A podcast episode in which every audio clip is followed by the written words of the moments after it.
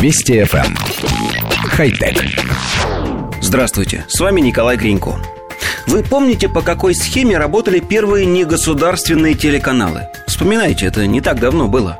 Для того, чтобы смотреть передачи, абоненту было необходимо приобрести декодер, поскольку телесигнал передавался по радиоволнам, но в зашифрованном виде.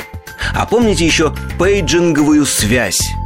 Технологии развиваются с такой скоростью, что компании вынуждены либо меняться вслед за ними, либо вовсе закрываться.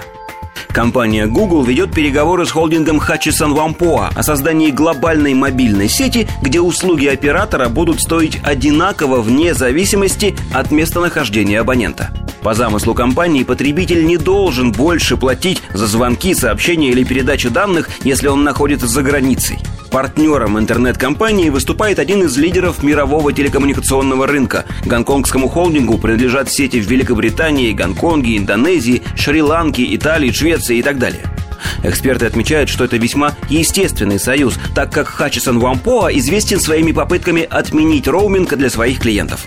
Если переговоры увенчаются успехом, инициатива Google обещает перевернуть рынок сотовой связи.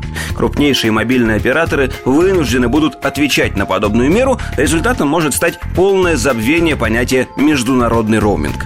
По предварительной информации, услуга сначала будет доступна только абонентам США, а распространение бесплатного роуминга в другие страны пока не сообщается коллектив редакции нашей программы никогда не понимал, с какого перепуга операторы сотовой связи накручивают стоимость своих услуг в зависимости от расстояния, на которое они передают сигнал. Они ведь не перетаскивают вручную пакеты данных, не проталкивают ток по проводам и не перевозят радиоволны по железной дороге.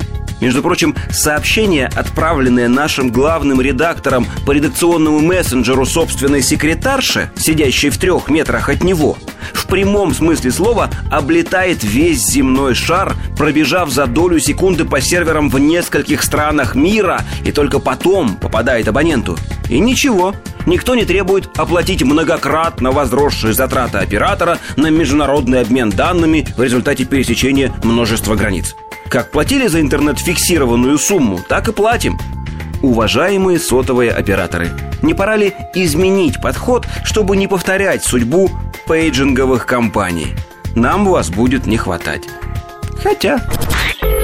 Вести FM. Эм. Хай-тек.